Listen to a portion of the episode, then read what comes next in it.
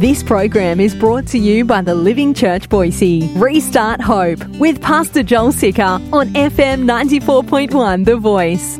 Verse 8, let's look at this. Now, therefore, take seven bulls and seven rams and go.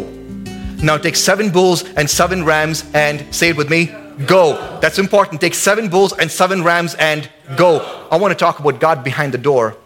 And for you to meet God that's behind the door, it requires humility for you to take your sacrifice and to go.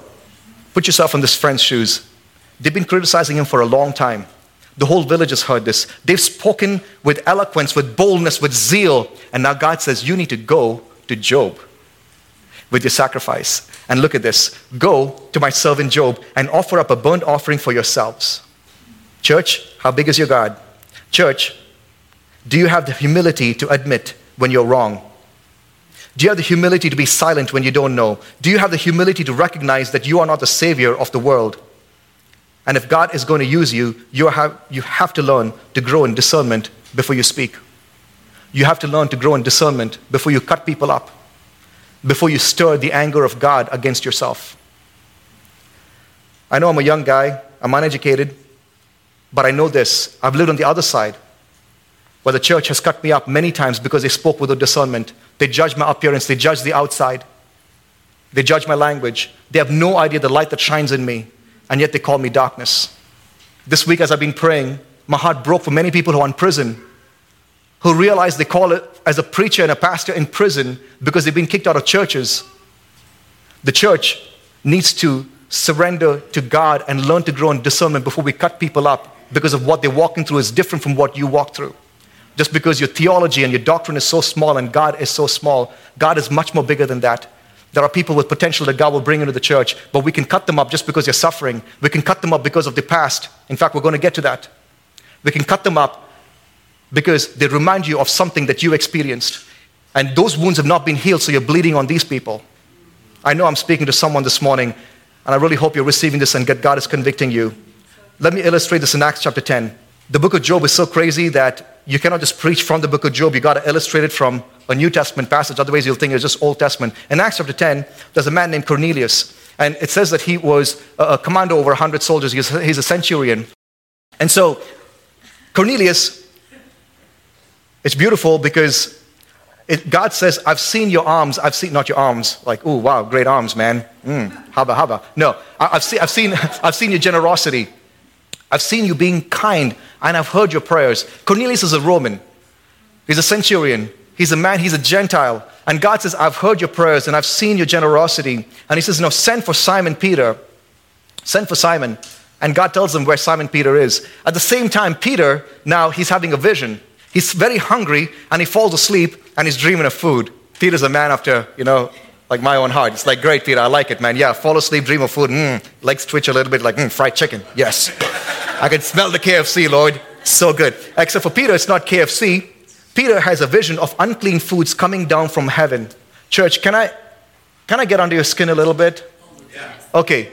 Unclean food coming down from where? How can something unclean come out of a place where it's clean and perfect? How big is your God? How big is your God? Is your God so small that you're like, oh, by no means, Lord? Unclean food coming down from heaven. God is so big that He, what He said in Leviticus was unclean, He can say in Acts, it's clean.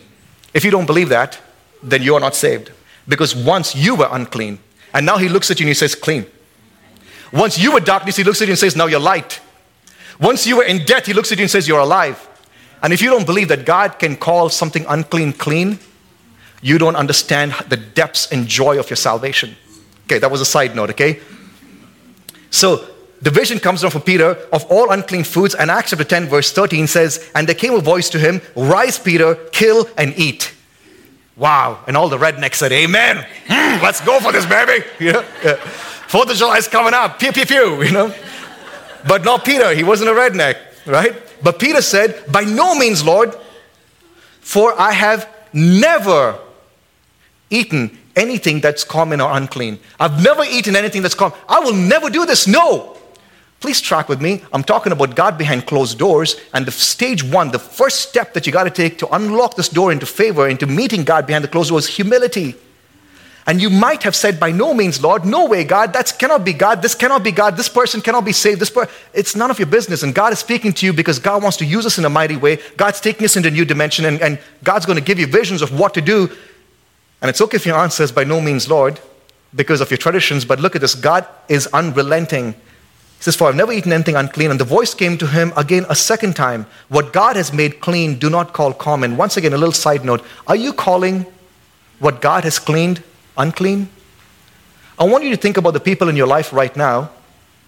It's been years, and you're still playing the old tapes about them. Why? You're still playing, I know what you did when you were 16. I know what you did two years ago. I know about your first marriage. I know about this. Why? What God has saved, what God has redeemed, let it go. It's not your business. Don't put yourself in the place of God. God you know, I know what you did in the past. I know what I have cleaned, don't call it unclean. What I have called holy, don't call unholy. And this happened three times. I thank God for his patience and his grace. This happened three times, and the thing was taken up at once to heaven. Again, the unclean thing comes down, comes down from heaven, it goes back to heaven. Praise God that one day you'll be like that unclean thing, taken back to heaven. Be like, thank you, Lord. Okay? This vision, I want you to know a lot of people talk about you know, this, this passage and say, so we can eat bacon for breakfast. It's not about bacon. It's not about pork roast. It's not about meat. It's about men. It's not about food. It's about people. It's about people that God loves. Peter's door of humility was what? Getting past his traditions and walking in humility to something that he had never walked in before. America is going to be hard. It's going to be tough because we're so ingrained and soaked in tradition. We do not know where tradition begins and new revelation starts, and it's all jumbled up. And God says, I want to save you from that. And I want you to learn to listen to my voice and do what I tell you to do. It's going to seem wrong. It's going to seem foolish. It's going to seem wild and crazy. But what I've called clean, don't call unclean. Many of you have not realized the calling of God in your life because what God's calling you to do you say, By no means, Lord. By no means, Lord. I'll lose my reputation, Lord. By no means, Lord. I look like a fool, Lord. But God says, Go. Here in the book of Job, God's asking his friends to humble themselves and to go to Job with a burnt offering, to repent and to find salvation. What is the door of humility that God is asking you to open today? What's the go in your life that God is asking you to go to? For some of you, this morning, like I said, your door of humility is to say, Lord, I need to be saved. God, everything that's coming from the pulpit this morning, from the stage this morning, is for me because all I've held on to is what was passed on to me through traditions. I've never really had a relationship with you. I've had a facade, a fake relationship with you where I, you know, say a few prayers here and there, but I really have not learned to invite you into every area of my life. When fear comes, I don't run to you. When anxiety comes, I don't run to you. When depression hits, I don't run to you. When sickness comes, I don't run to you. In fact, God, I can't remember the last time I ran to you. I'm not really saved. I need to give my life to you. I need to surrender my life to you. Folks, this is very important.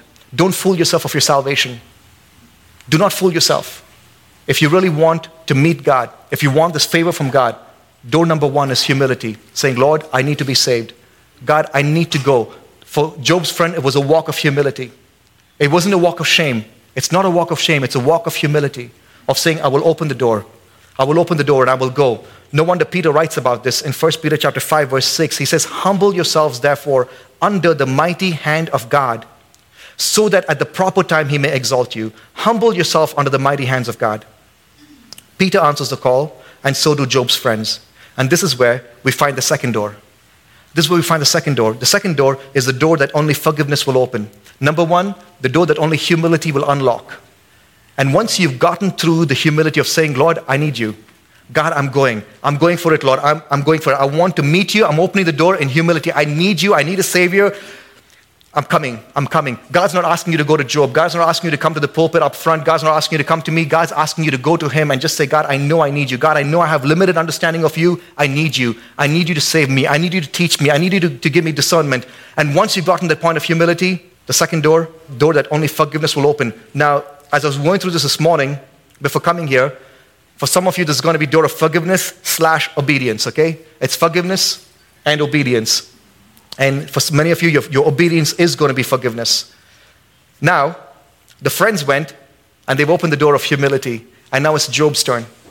What is he going to do? Is he going to forgive? And is he going to obey God? Because honestly, if I was in Job's shoes and these guys, after cussing me out for 42 chapters, came up to me, can I be honest with you? I hate that the Bible says I cannot gloat over my enemies. Okay? That I can't laugh at them and be like, loser, wimp, told you, you know? That I can't cuss them out. I, I, I don't like it. I was like, oh God, come on, man. Like, give me some joy to rub it in their face. You know, I told you so. You're an idiot, you know? Come on, say that again, how I was right and you were wrong. No, do it again, you know? You know, I know some of my friends are like, well, you do it anyways, Joel.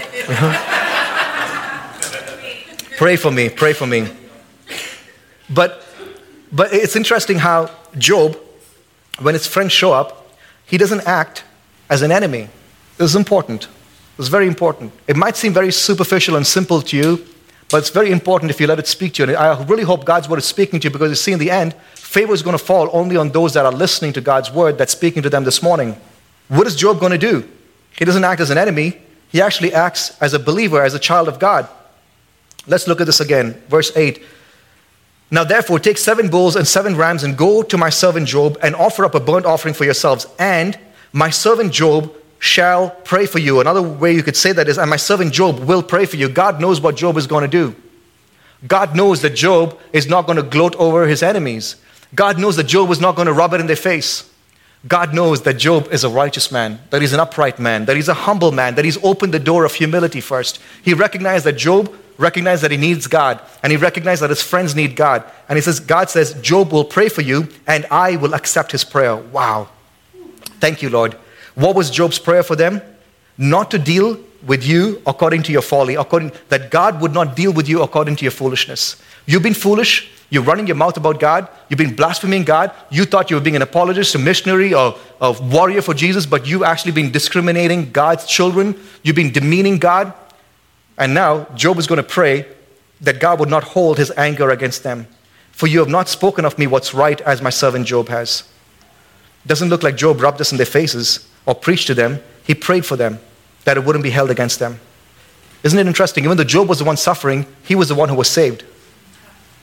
Isn't that crazy? Job was the one that actually had to pray for these guys at the end. When these guys were preaching for 42 chapters, it was Job in the end that actually had to pray for forgiveness over them. He was the one who was saved. It says in Matthew chapter 5, verse 43, You've heard that it was said, You should love your neighbor and hate your enemy. But I say to you, love your enemies and pray for those who persecute you. Why is that? So that you may be sons of your Father who is in heaven. Okay, so if you want to know if God really is your father, you would love your enemies and you will pray for those who persecute you. Forgiveness is a door that opens you into sonship. If you're unable to forgive, you're not a child of God. And I know this is hard.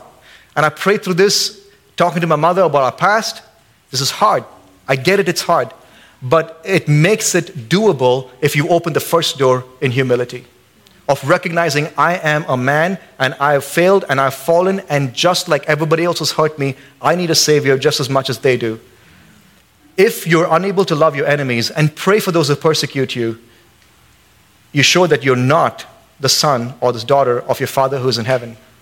And if you truly are born again, you'll be able to love your enemies. Now, in America, we have this really weird idea of what forgiveness looks like. Immediately, you go make a phone call, meet this person for coffee, and tell them how you're bitter towards them, and then you cry, and it's an emotional fest, and you go back to hating them again. Stop that. You really want to grow in forgiveness? Right now, respond in humility to God, saying, God, I need to forgive this person in my past. And right now, this is going to be hard. I told you it's going to be hard this morning. Pray that God will bless that person. In fact, pray that God will take a portion of your blessing and give it to that person. Forgive them until you're able to say, Lord, even a portion of my anointing, take it and give it to them, O Lord. Forgive them. You don't have to be best friends with these people. Look at Jesus on the cross. Jesus didn't sit down with all the soldiers and have pita bread with them. No. Instead, on the cross, he prayed, Father, forgive them. They do not know what they do. That's all the time we have for today, but we would like to hear from you. Our address is P.O. Box 2014 Eagle, Idaho 83616. You can also listen to this message and more on the Living Church Boise app, available in your App Store.